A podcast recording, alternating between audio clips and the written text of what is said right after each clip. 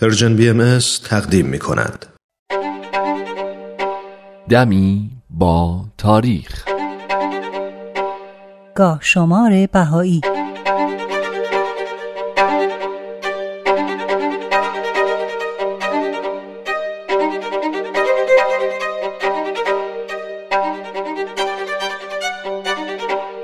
نوزده اردیبهشت 1271 خورشیدی هشت ماه مه 1892 میلادی 11 شوال 1309 هجری قمری.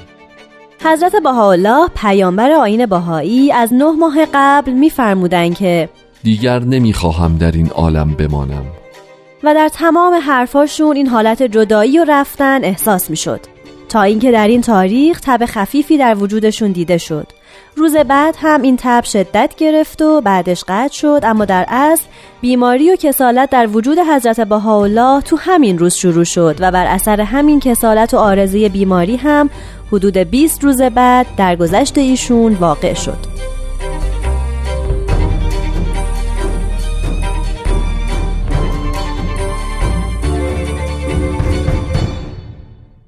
اردیبهشت 1225 خورشیدی آوریل و مه 1846 میلادی جمادی الاول 1262 هجری قمری اثر و نفوذ پیام حضرت باب و استدلالات و تفسیر آیاتی که مطرح می کردن در مردم ایران اونقدر زیاد بود که حتی سلطان ایران یعنی محمد شاه هم متوجه اهمیت مطلب شد و در صدد تحقیق بر اومد. برای این منظور سید یحیی دارابی رو که از دانشمندان زمان بود به شیراز فرستاد تا از حقیقت دعوت باب اطلاع پیدا کنه و نتیجه رو به محمد شاه خبر بده. سید یحیی دارابی هم در اردیبهشت 1225 خورشیدی در شیراز و در منزل جناب میرزا سید علی خال اعظم دایی حضرت باب با ایشون دیدار کرد. شیخ علی عظیم که دوست نزدیک سید یحیی دارابی بود به او سفارش کرد که در موقع ملاقات با حضرت باب نهایت ادب رو رعایت کنه که مبادا بعدا پشیمون بشه. در دو جلسه ای که سید یحیی با حضرت باب دیدار کرد هر سوالی پرسید پاسخ کامل و دقیقی گرفت. تا اینکه تصمیم گرفت در جلسه سوم تفسیری بر سوره کوسر رو قلبا از حضرت باب بخواد ولی اونو به زبون نیاره.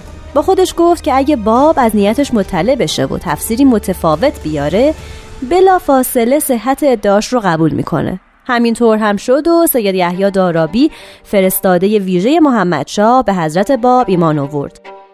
بعدها لقب وحید به سید یحیی دارابی داده شد.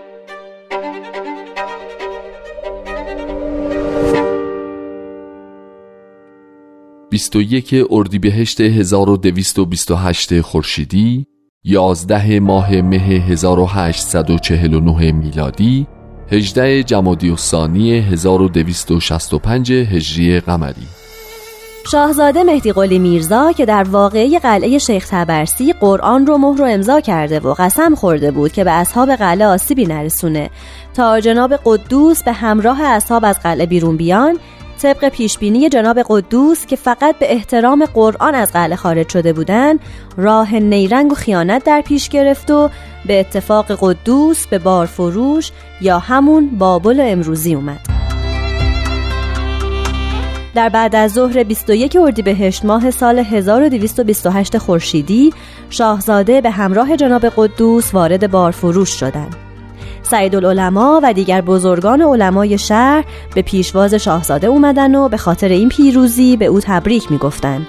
مردم شهر هم به پاس این پیروزی جشن گرفتن و چند مشعل روشن کردند.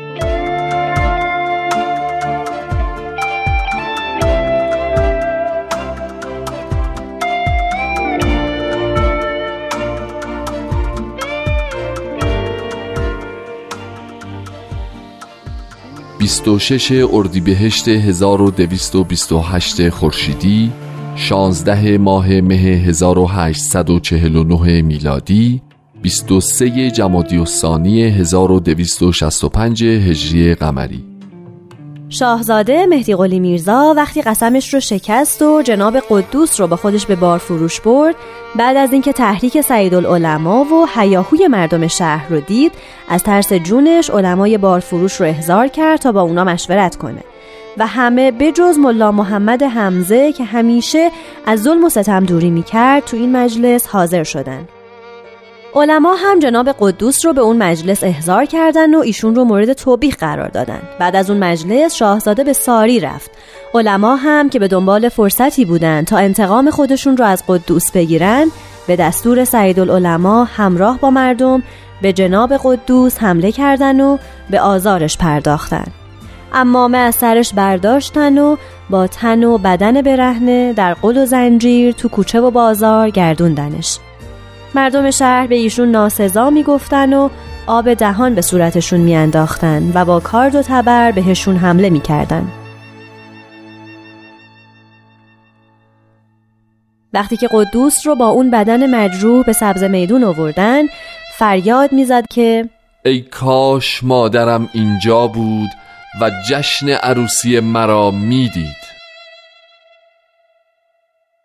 اینطور بود که بدنش رو پاره پاره کردن و جسدش رو به آتیش انداختن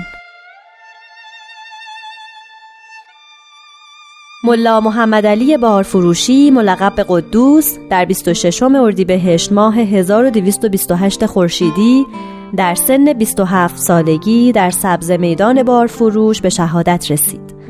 بقایای پیکر جناب قدوس شبانه توسط بابیان جمعآوری و در همون محل قربانگاه به خاک سپرده شد.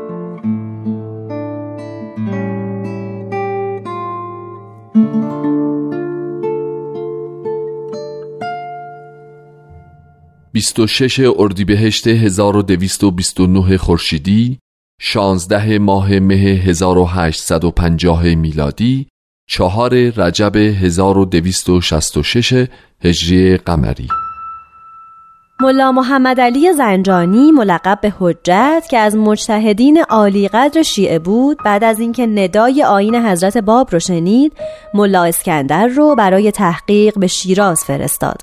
ملا اسکندر هم بعد از دیدار با حضرت باب پیامبر دیانت بابی و مبشر آین باهایی به ایشون ایمان آورد و با لوحی از سید باب به زنجان برگشت و اون رو به حجت داد.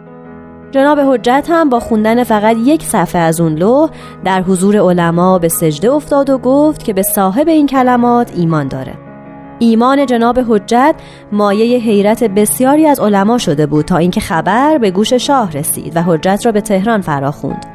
جناب حجت اونجا هم در جمع علما حاضر شد و به تمامی سوالات با دلایل کافی پاسخ داد. اما ای از علما به مخالفت با او برخواستن و دنبال این بودن که ایشون رو نابود کنن. مجد دوله اموی ناصرالدین شاه و حاکم زنجان هم یکی از همین افراد بود که دنبال فرصتی میگشت تا حجت و یارانش رو قل و غم کنه. بالاخره وقتی شدت آزار و اذیت بسیار زیاد شد جناب حجت به همراه اصحابش در قلعه علی مردان خان زنجان پناه گرفتن و به دفاع از خودشون مشغول شدند. وقتی معموران برای بازداشت حجت اومدن اصحاب شجاع به دفاع از او پرداختن و سعی کردن مانع این کار بشن. در این گیرودار بود که جناب شیخ محمد توپچی اسیر شد. معموران سرش رو شکستن و اونو به دارالحکومه بردن. یکی از علمای زنجان با قلم تراش سینه شیخ رو مجروح کرد و خود حاکم زنجان هم با شمشیر ضربه محکمی به دهانش زد. سایر علمای حاضر در دارالحکومه هم با هر سلاحی که داشتن به جان شیخ محمد مظلوم افتادن و با نهایت بیرحمی او رو به قتل رسوندن. شیخ محمد وقتی داشتین بلایا رو تحمل می کرد گفت خدایا تو را شکر می کنم که تاج شهادت بر سرم گذاشتی. شیخ محمد توبچی نخستین فردی بود که در تاریخ 26 اردیبهشت 1229 در واقعه زنجان به شهادت رسید.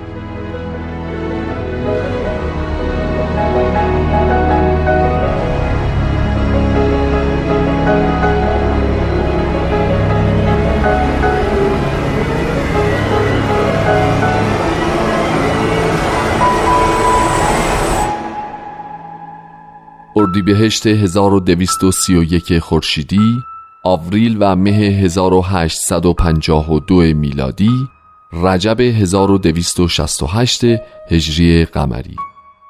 حضرت بهاءالله شارع دیانت بهایی که در زمان صدارت امیر کبیر صدر اعظم ناصرالدین شاه بنا به درخواست او از ایران خارج و به کربلا تبعید شده بودند بعد از قتل امیر کبیر قصد بازگشت به ایران رو داشتند.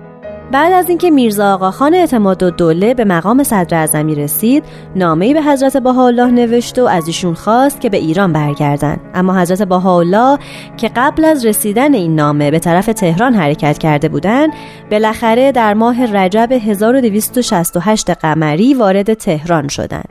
اعتماد و دوله هم برادرش جعفر قلی خان رو مسئول میزبانی از حضرت بهاءالله کرده بود.